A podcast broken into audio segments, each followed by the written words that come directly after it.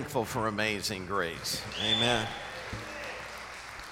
It's the grace of God that we're here. Amen. Let me talk to you just a little bit while they're bringing out the uh, pulpit about the Dream Team Fair that's happening out in the lobby. I want you to make sure that you stop by and visit those tables. You know, I had, there's an old saying I live by that I made up. And that's that it's, it's good to have some help, but it's better to be some. You know, the, the scripture said that it's more blessed to give than to receive. And so, what we're asking you to do is give of yourself. I know that life is busy and it seems like we don't hardly have enough time to even talk to each other. You know, we get, we get to running and going. But what we're asking you to do is to pray about volunteering. And even if it's just one Sunday every other month, then that gives you, you know, it doesn't put a strain on you. And what it does is it helps us build a team that will effectively be able to minister to our children. How many of you want your children ministered to? Amen. Uh, they do a great job ministering. Uh, back there, we, we have a curriculum that's so easy that all you, I mean, it, it's just, you just follow the steps. They're going to have it on the table today for you to go to look at. So we're asking you to prayerfully consider about that. That's the, the big need is in the uh, primary from, I think, 6 to 11 years old where they teach there. I would go in there and teach in there, but I, I need to be in here. So I need you to volunteer. Turn around, look at your neighbor, and say, Uncle Sam it's got nothing to do with this. Amen. Uh, also, there, there's all kinds of, there's a new, we've got one out called uh, Illinois Youth Center, which Danny, stand up if you would. Danny is, uh, he's serving as temporary chaplain. Give him a big hand at uh, the Illinois Youth Center. So that's given us a door of opportunity to be able to go in and minister there. They have to do a background check. Eddie Williams is going to be going over there with me. I just thought I'd let you know that. And uh, we, we plan to go over and do some ministry. We've got, we, we've got plans for the future. We're going to try and put on a Christmas concert for those uh, young people. So we want to take teams in and be able to minister there. We've also got Angel Tree coming up. We've got Hope. Give me some hope. Uh, that's, and, and there are all types of ways that you can get involved. You know, if every, there used to be a saying that if every little will do their little, little by little we get a whole lot done. And uh, that's what we're believing for. So turn around and say, just give a little. All right. Also, Pirate Pete's. Anybody in here like pizza? Two people. I want to remember that the next time I order pizza. And if I see you reaching for it, okay. Uh, we're doing this, we're inviting the whole church out for it. It's kind of like a kickoff for the back to school. The kids, we've got a special introductory rate. You've heard Kat talk about it from. Uh, from 18 and under, they're normally $12. We're uh, going to let them go for $6. The church is going to take care of the rest of that. The adults, $12. So if you think you're good at skee ball, just see Kat. And she'll set you up to play me, okay? So we're going to have a good time. We want everybody to come out and join us there. How many of you are up past 10 o'clock? Wave your hand if you stay up past 10. Stand up if you're up past 10. Just stand up real quick if you're up past 10. Okay, I expect to see you at Pirate Pete's. All right. hey, we're glad you're here. You know, nothing electronically has been working today for me. Okay. We've got uh, some special events coming up before long, not just in the church, but even in the, the holiday season. We've got one that's called Thanksgiving. Everybody say thankful. Let me read a scripture for you, and then I'm going to get started. But Abraham replied, this is in Genesis 15, verses 2 to 6. But Abraham replied, O so sovereign Lord, what good are all your blessings when I don't even have a son? Since you've given me no children, Eleazar of Damascus, a servant in my household, will inherit all my wealth. You've given me no descendants of my own, so one of my servants will be my heir. Then the Lord said to him, No, your servant will not be your heir, for you will have a son of your own who, you, who will be your heir. Then the Lord took Abram outside and said to him, Look up into the sky and count the stars if you can. That's how many descendants you will have. And Abram believed the Lord. Everybody say, believed. And Abram believed the Lord, and the Lord counted him as righteous because of his faith. Let's pray together. Father, we thank you for your word. God, that it's forever settled in heaven. God, settle it in our hearts and in our lives now. Let us see, God, what you have for us, and we'll give you praise for it in Jesus' name. Amen. When Thanksgiving rolls around, we're going to be sitting at a table and you'll hear a conversation that sounds something like this Pass the turkey, please. Uh, please pass those mashed potatoes. Could I have the gravy, please? Could, could I have some of that pumpkin pie? Yes, thank you. Thank you. You can keep that hominy on your side of the table. You see, there, there's a lot of things that are going to be being passed over the holidays, and the truth is, there are some things we don't want passed to us. Amen. How many of you love Brussels sprouts? How many of you hate Brussels sprouts? See what I'm talking about? There's some people that, that, that want it passed to them, and others that are saying, You can keep it on your side of the table. I don't even want that here. Abraham received a promise. The promise wasn't made by man, it was made by God. And the promise that God made Abraham was He said, I'm going to make you great. He said, I'm going to make your name great, and I'm going to bless you, and I'm going to cause all the nations of the earth to be blessed by you. How many of you think that's a pretty big promise? three people. I mean, if I came in here today and I told you, hey guys, I don't believe in playing the lottery, but I played it last week, won $10 million, and I'm going to pay the church off. See what I'm talking about? here, what we got is a promise that will change the world. And sometimes we don't get it. Everybody say it's a big promise. And I got to thinking about that. So, my message, the title of my message today is Pass the Promise, Please. Would you say that with me? Pass the promise, please. You know, there's a lot of things that we pass to one another. Come cold season, we pass our germs. Sometimes we pass our attitude to one another. We pass anger, we pass frustration, we pass fears to each other. I've got, uh, my mom was always, you know, she drove 55 miles an hour no matter where she was going. And she, but, and, and so I've got a sister that drives 55 miles an hour no matter where she's going. I've got a nephew that, you know, he, he was a young man, but not in his head.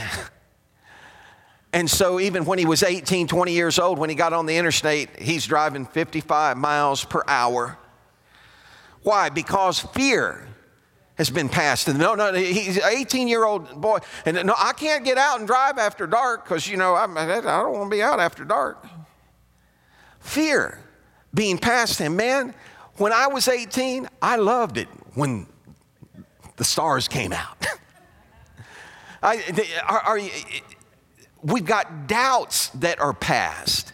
So there's a lot of stuff that gets passed that we don't even want. How many of you have ever had something passed to you that you didn't want? Did you ever get a Christmas gift you didn't want? I saw you nodding your head back there, Jasmine. Just a heads up for you, Paul, that's all.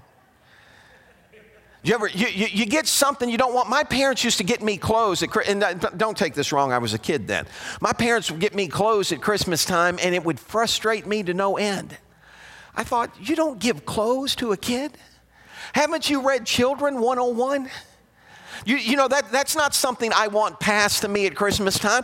I want a toy passed to me. I, I want something that, that, that it, it gets me excited to pass to me. So here's Abraham that gets this promise passed to him, and he starts living his life out. Everybody say, and time passes by.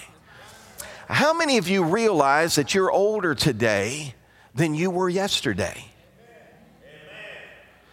How many of you realized that all at once? You know what I'm talking about? Did, did, how many of you felt like age snuck up on you?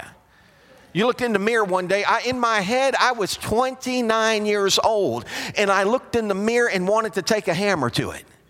I thought, man, what is wrong? What, what, what's going on? What happened? Where did this gray come from? Where did this come from? Where did, where did that 11 in the middle of my forehead come from? And, and so it just felt, I just felt like it got passed to me and I wasn't ready for it. Everybody said, no, I don't want that. And so time passes by and Abraham's got a promise, but he's got no substance. The Bible said that now faith is the substance of things hoped for. In other words, you can have substance before you see it. Faith is the substance of things hoped for, not the things that are possessed, but the things that are hoped for. But how many of you know that after a while, sometimes you just get tired? You get weary. How many of you ever get tired of picking up after your spouse? You know, I just get so tired of that.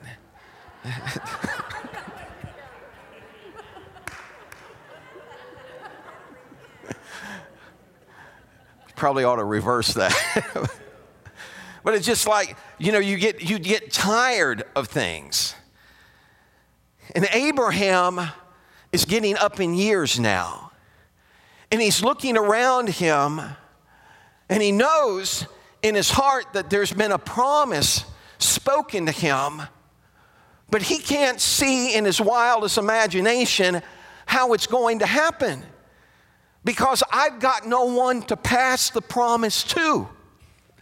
The promise that I got wasn't about just me. The promise that was spoken over us was about just not us, but it was about our children and our children's children.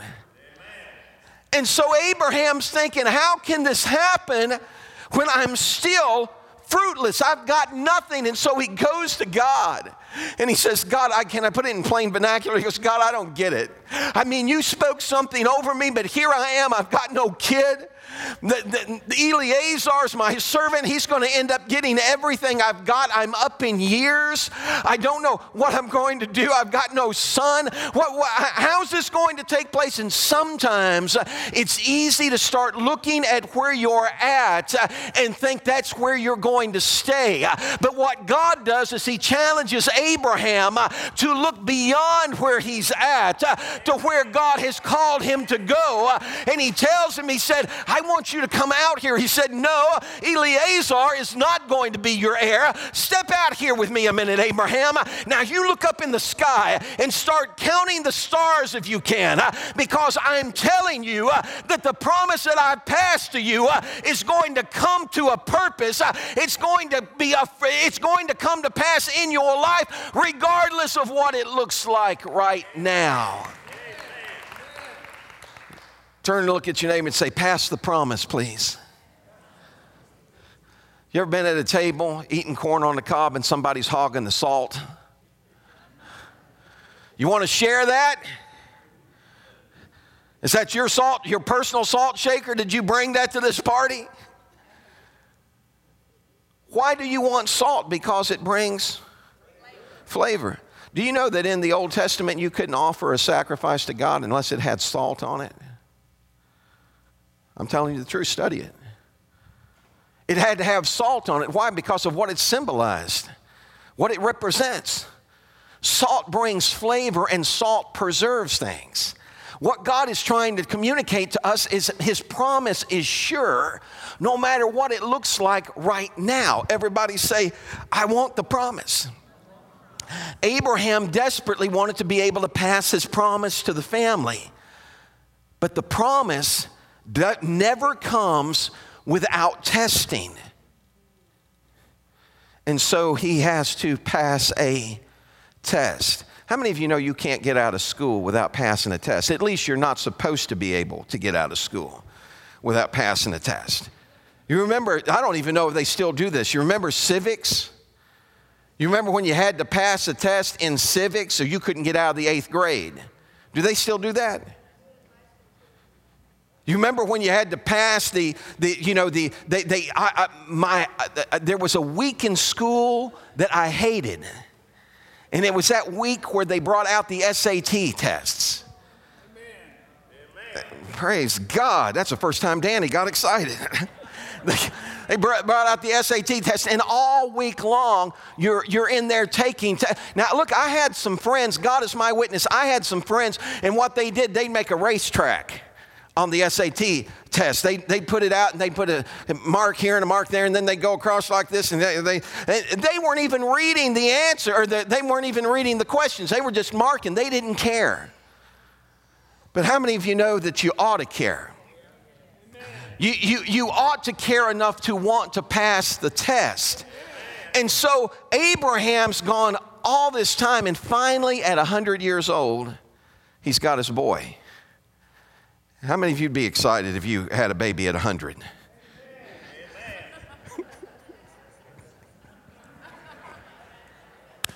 I'd be excited if you guys had a baby at 100 too.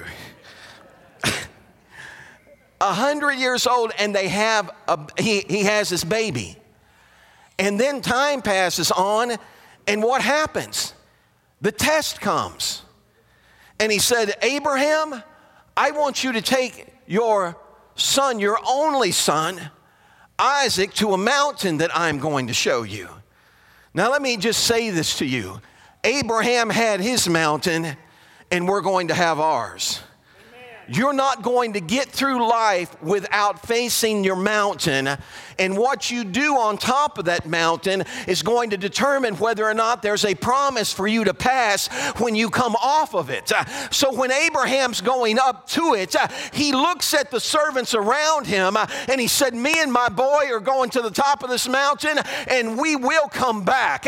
What's he saying? He's saying, The God that made me the promise is big enough to keep it. And I don't care what happens between now and then, uh, God is going to keep His word. Remember that song that they came out with?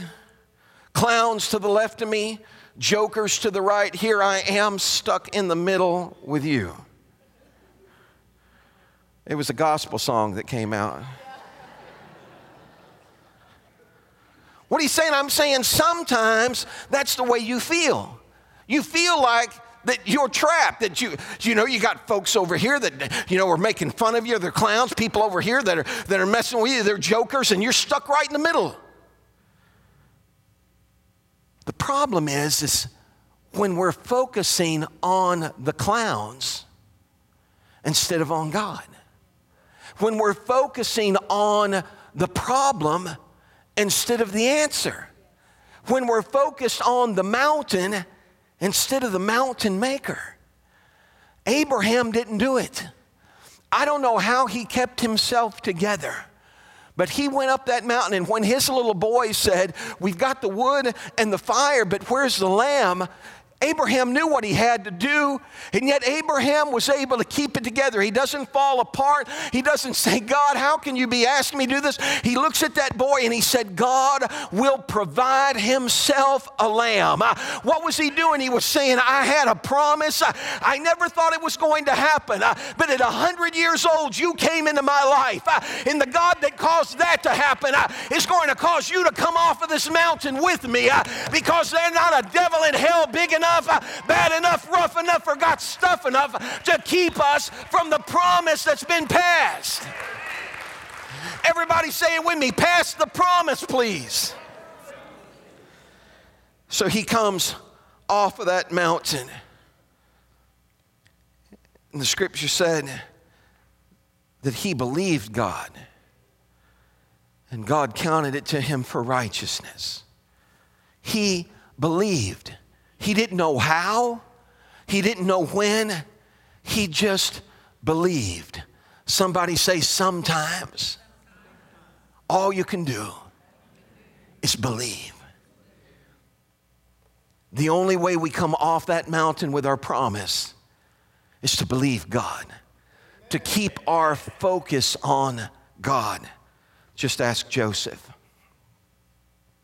God made Joseph a promise, and he was confirming the promise to him through his dreams. Any of you ever have a dream before? How many of you ever had a dream that came from God? How many of you ever had a dream that came from Pizza Hut? We've had them both, haven't we? I've had dreams that I know came from God, and I had dreams that I know didn't. but those dreams that come from God, God's trying to communicate something to us. So Joseph has got these dreams, and, and when he got that dream from God, he figured everybody'd be excited about it. So he runs and tells his brother, he said, Man, I had this dream where we were bundling up wheat, and, and my bundle stood up, and your, your bundles all bowed down to it. Woo! Nobody got excited except Joseph. He couldn't figure out why his brothers weren't happy about that. Matter of fact, then he came back and he said, Hey, I had another dream, guys. The sun, the moon, and the 11 stars all bowed down before me. Isn't that great? High five. no, they, they didn't think it was great. The scripture said they hated him for it.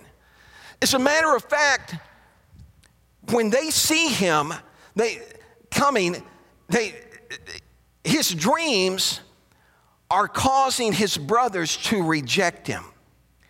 Everybody say, rejected because of dreams.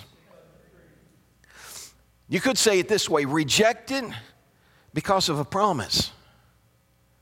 How many of you, when you embraced God, had some friends that rejected you?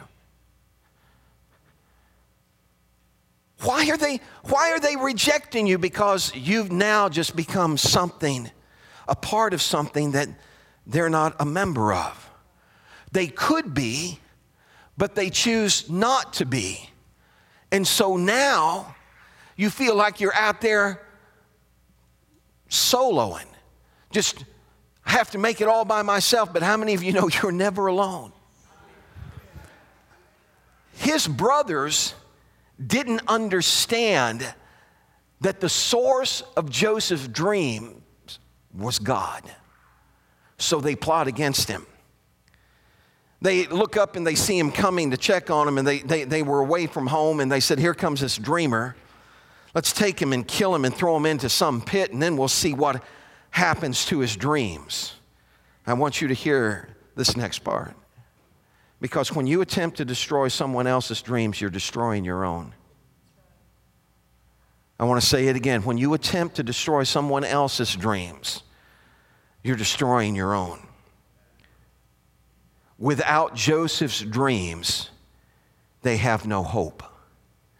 The fulfillment of Joseph's dreams would save their lives and the lives of their families. Amen.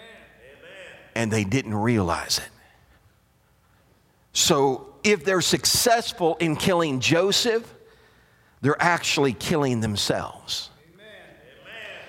Are you with me? Do you get this? Are you connecting the dots? Joseph is sent by God to preserve a nation, to preserve his family because God knows famine's coming. So he sends Joseph ahead of them, but nobody knows that's what the dream means. And so the brothers that are trying to kill him to keep his dreams from happening are the very ones that are going to end up paying the price if they're successful in doing it.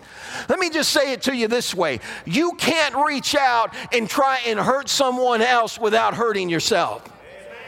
You can't attack what God's trying to do in someone's life and not end up hurting your own life in the process.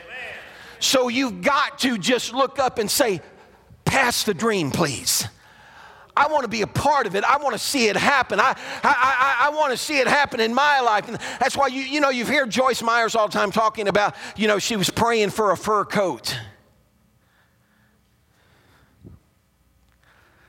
I mean, there's a lot of things I could pray for, but a fur coat isn't one of them. But she was praying for a fur coat. She wanted a fur coat, and, and all of a sudden, no fur coat was coming, and she said that her, her friend came over to her house and knocked on the door and walked in and said, Do you see this new fur coat that God blessed me with? And, and boy, she got mad. And she said, I was looking at that and saying, God, that's my fur coat. That woman's got on my fur coat. I think she wanted to throw her down the floor and rip it off of her. That's my fur coat. How many of you have ever felt that way? You know what I'm talking about? All of a sudden you're after something, and instead of you getting it, somebody else gets it, and you think, I can't believe this is happening. I mean, I know I'm more spiritual than those people are. I pray more. I, you think I'm kidding? I was preaching a revival in a General Baptist church, and the pastor's daughter got filled with the Holy Ghost. True story. He came, he came to her and she's trying to explain it. She's, uh, she's saying it, and her dad looked at her and said, Are you trying to tell me that you got something I don't have? I know I read my Bible more than you, I pray more than you do. There's no way you got something I don't have. Can I explain something to you? That's why it's called grace. Uh, it's not about something you earned, uh, it's about something you get hungry for and say, Pass the promise, please. And so all of a sudden now, these boys that are trying to shut him down and shut him off, their future hangs on Joseph's dreams and they don't even realize it. Now, in chapter 37 of Genesis, Joseph is rejected and sold. In chapter 39, Joseph is impri- he's enslaved and imprisoned. Say chapter 37, chapter 39. And here I am, stuck in the middle with you. Everybody say chapter 38. When you read chapter 38, when you first read it, you, the, the first thought in your head is what, what's this story doing here? It doesn't fit. It's like, what's this about? Why, why did they insert this story in between Joseph's story is because it's communicating something. It's not about Joseph's dream, it's about God's promise to all of us. And chapter 38 tells a story about Judah. And let me just remind you Judah's the one that suggests they sell Joseph. It tells the story about Judah getting married, and he's got three kids Er, everybody say Er, Onan, and Sheila. That's a boy. And so he, he's married, you know, his, his boy, he has these three boys, they grow up, and then he goes and he finds a wife for Ur. How many of you'd like to find a wife for your children? you wouldn't raise your hand if it was the truth right now. How many of you like to find a husband for your children? they some smart parents in here.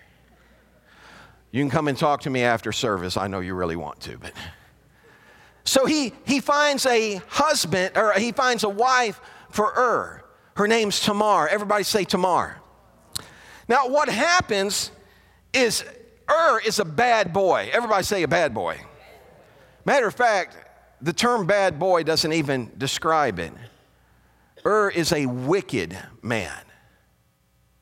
Everybody say wicked. I want you to think of every vile thing you've ever heard about somebody doing. And if you looked up in the Webster's definition, you'd find Er's name by it.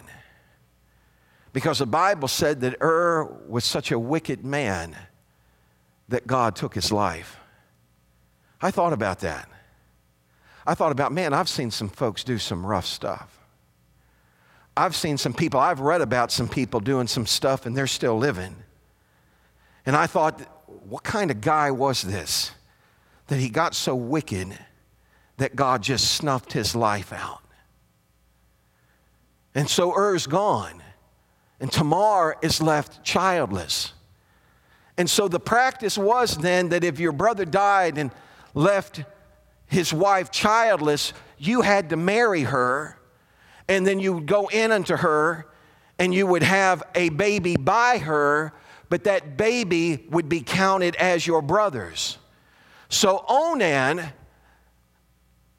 is instructed by Judah go fulfill the duty of, for your brother and, and, and take Tamar and marry her and have a baby by her so it can be your brother's. And Onan goes in, everybody say, for a good time. I want you to listen to me. The Bible said that they went in, he had relations with her. But right before she was getting ready con- to conceive, the Bible said that he spilled it on the ground and God took his life. Why? Because God's not interested in you just having a good time, He wants fruit from our lives. Turn around, look at your neighbor, and say, We need some fruit.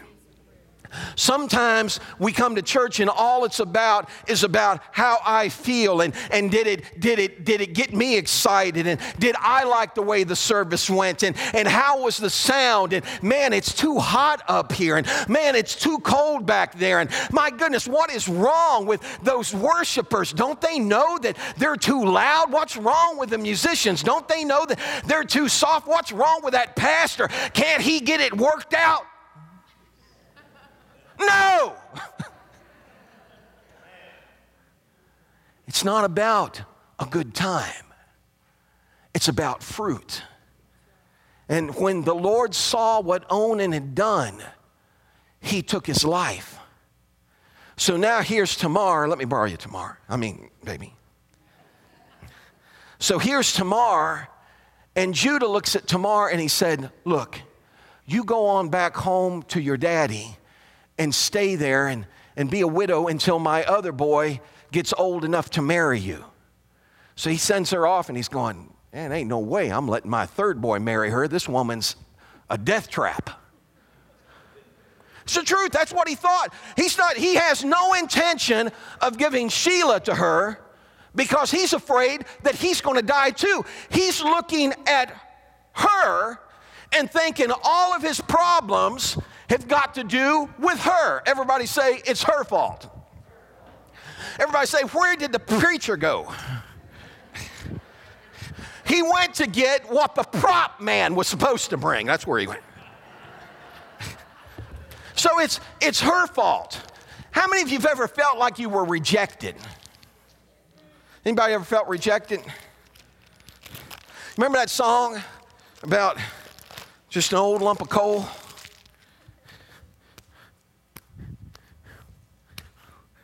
You got people around you rejecting you, pounding on you. Everybody say, man, pounded steak. Pounding on you, you know, and, and, and you've got a dozen hands trying to mold you and shape you and fashion you the way they want you. Debbie made an Abraham Lincoln head out of this stuff one time. I saw her staring at me across the house. True story. She was checking out my nose. Her mom told her that Lincoln's nose was too big. Oh, the ears. She was checking out my ears. What do I know about it? She was checking out my, so she's studying my ears.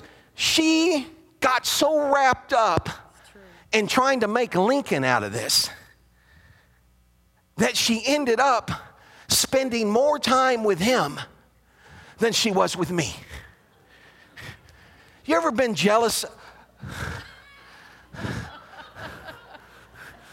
A 150 year old man.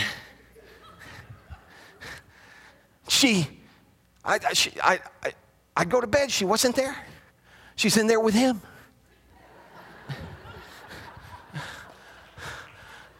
True story. She's she And then all of a sudden, yeah, I, I hear a gasp, exasperation. And she had, her back was hurting so bad.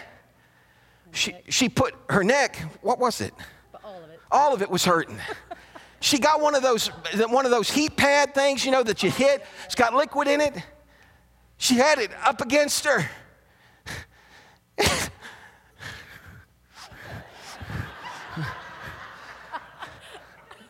the, true story. It burns her.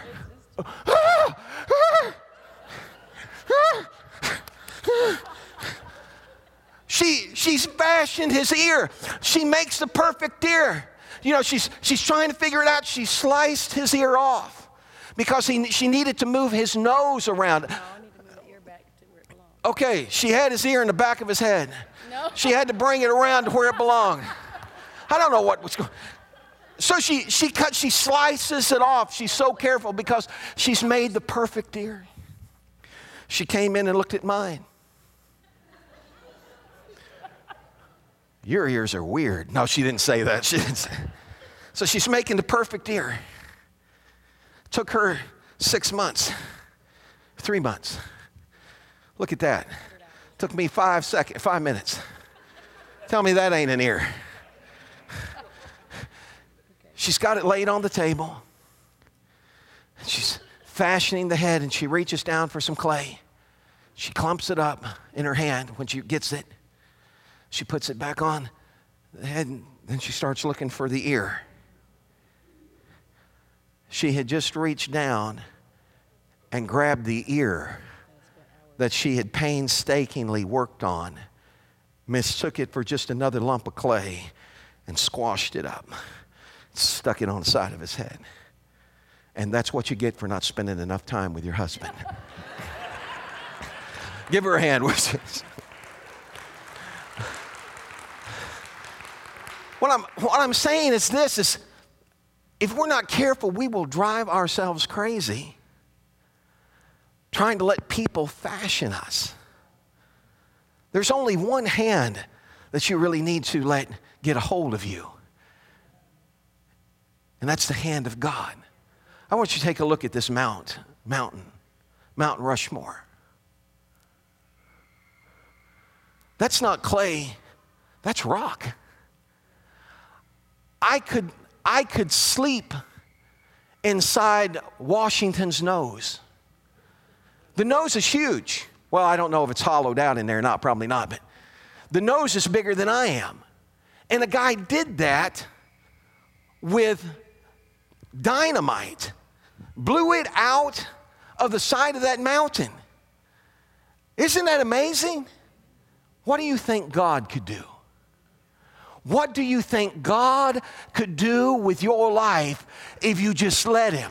You need to look at your neighbor and say, Pass the promise, please. So here is Tamar over here. She's been totally forgotten, abandoned, left to be a widow. Judah's got a promise, and he's about to sabotage his own promise, and he doesn't even know it.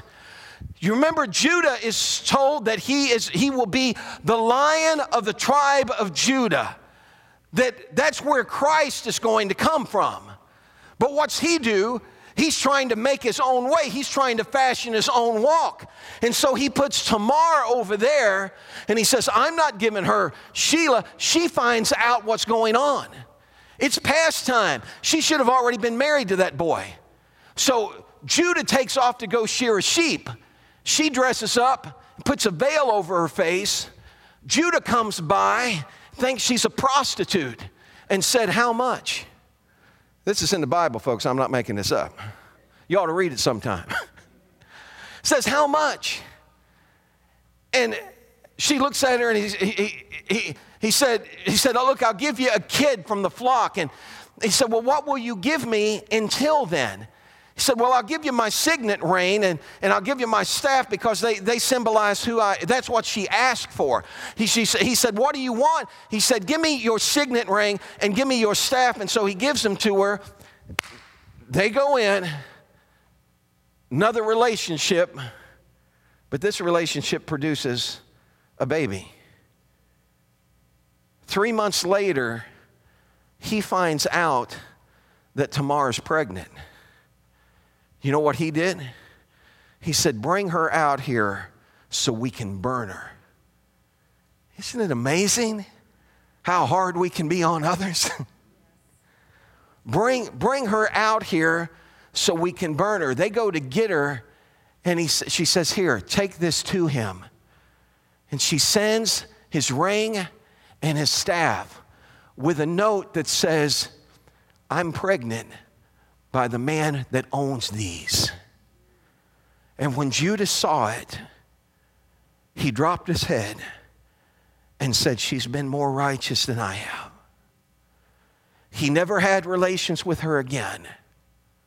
And she's left with her children and would just be a byword of history had it not been that the promise just got passed.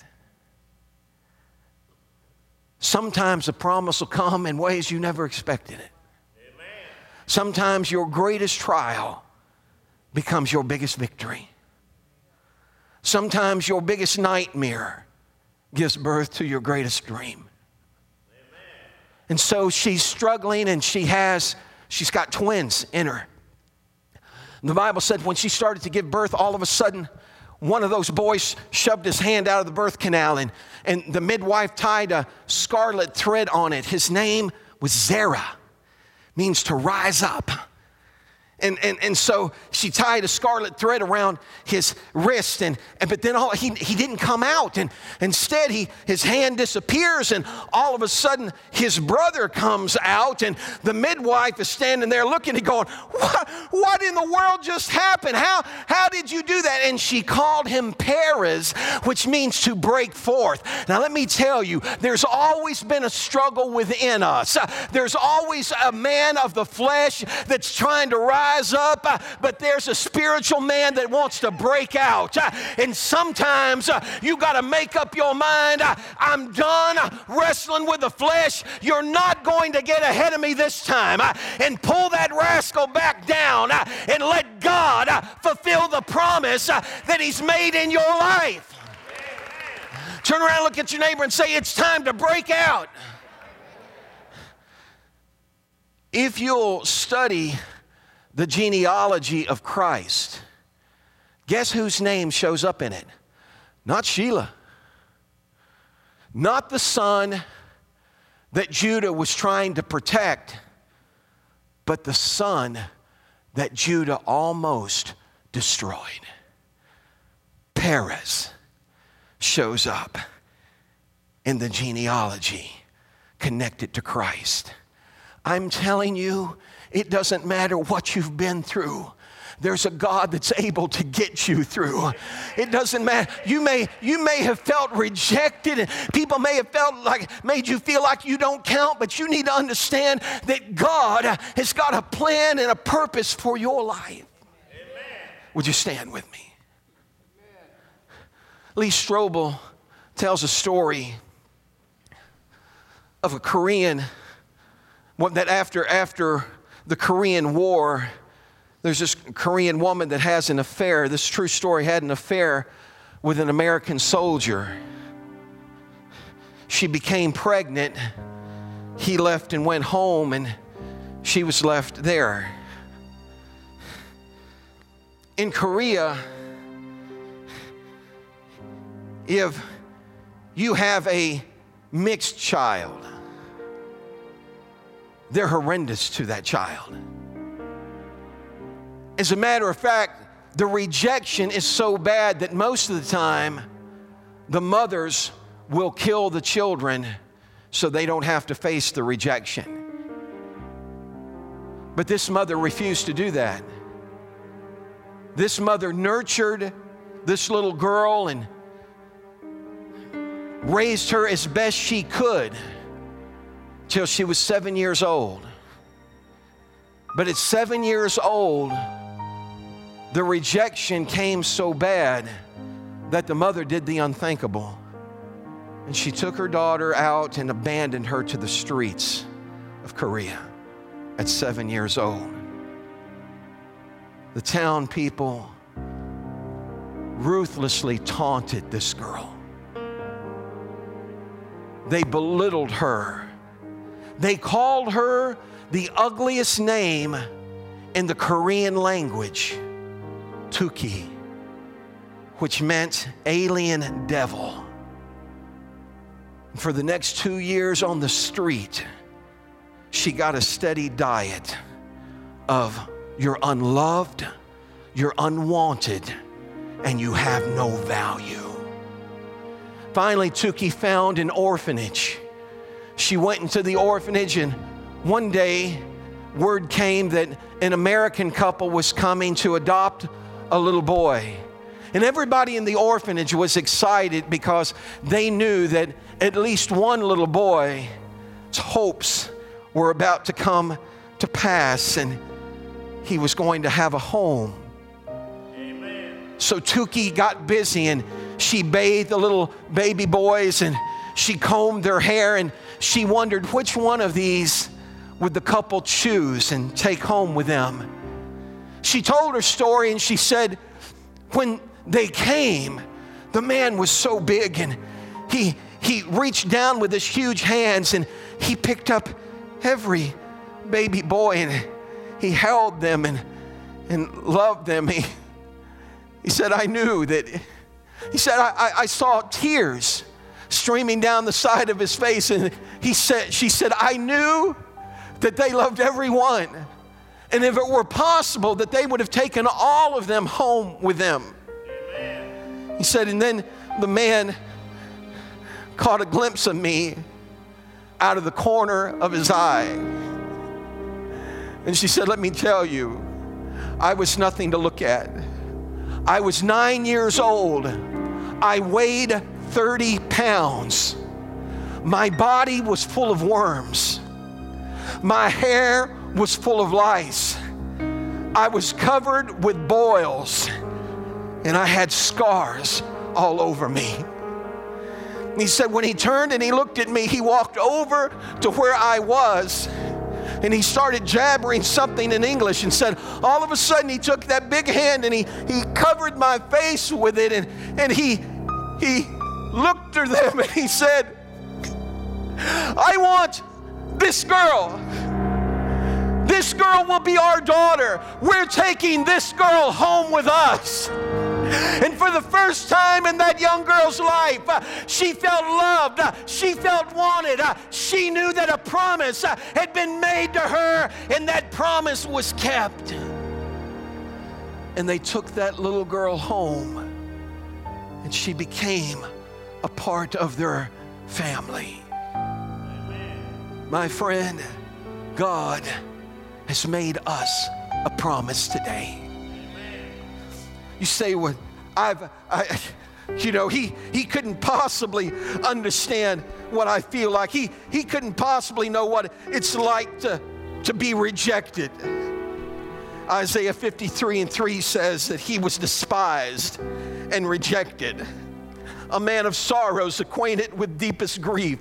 We turned our backs on him and looked the other way, and he was despised, and we did not care. Others may look the other way, but God never will.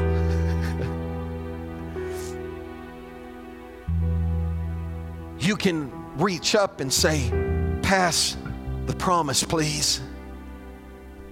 Because he did make one. John 3 16. For God so loved you and you and you and you that he gave his only begotten son that if you believe in him you get life everlasting life turn around and look at your neighbor and say i want that life i want that life it's it's his promise and it's been passed to you he has a purpose and a plan for your life. So lay hold of the promise and let the journey begin. Would you stretch your hands to heaven with me right now? If you're in this place and you don't know Him, It's not enough that you come to church. It's not enough that you're faithful on the pew. You're the only one that can answer this question. Have you said yes? Have you surrendered your heart? Have you said, please, pass the promise to me? If you haven't, you can right now. And it's as easy as this saying, Lord, would you just repeat it with me? Lord, here I am. I'm a sinner and I need you. Please forgive me. Receive me right now. I believe that Jesus died and rose from the dead.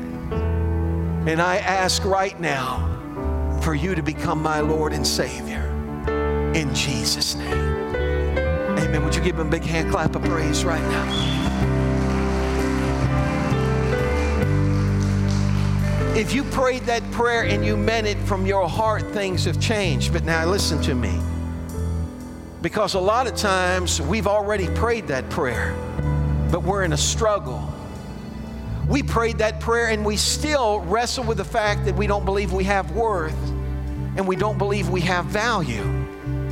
Somebody says something to us that makes us feel like we don't count. Someone says something mean to us and we are left feeling broken. But I'm telling you that God's made you bigger than that. He's made you stronger than that. Little things can't take you out because there's a God that holds you up. So if you're in this place today and you've got a need, we serve a God that can answer that need no matter what it is. You may be struggling with finances, and yet He's promised you. He said,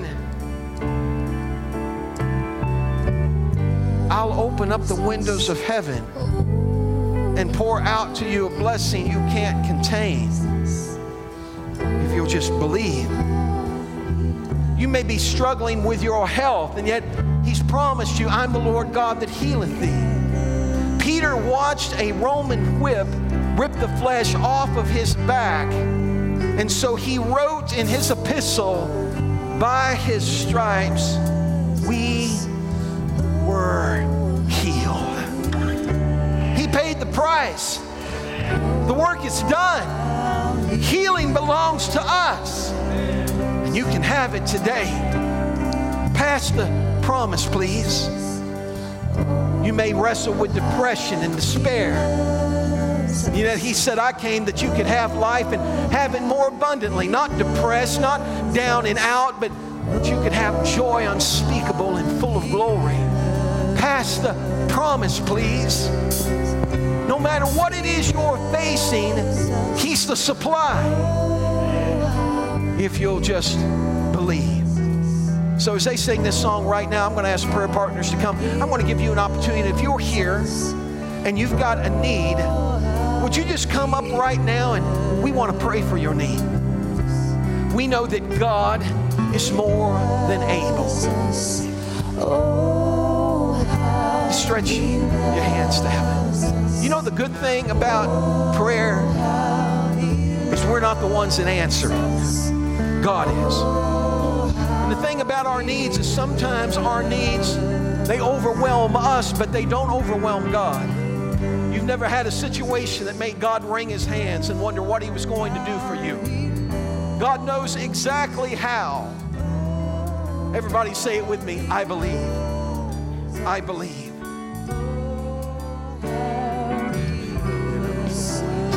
She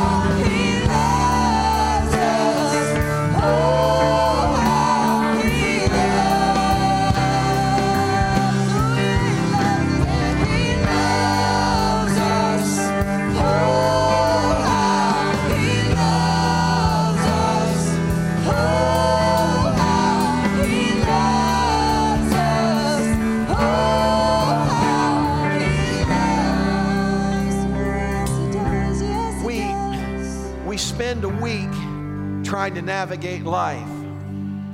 We come to church, and for a few moments, we try and usher His presence in so we can navigate the next week. I'm telling you, you don't have to go week from week. You can experience Him day in and day out. All you have to do is reach up and call on Him. Just let Him be God to you this week. Stretch your hands. I want to pray for you today. Father, I thank you for this body of believers.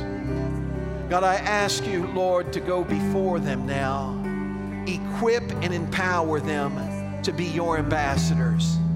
Use them as they go forward. When an obstacle arises, let them shout grace to it and make that mountain become a plain. Thank you, Father, that you're always with us, that you're making the way, even when it seems like there isn't one. God, now go before them in power and in strength. Save their families. Perform miracles in their lives. And cause us to become a voice in this world. In Jesus' name. Amen. God bless you today. Remember in the lobby to go by and look at the tables. There's a place where you can get involved. You've got a gift, you've got a purpose. Let God use it. We love you today. God bless you in Jesus' name.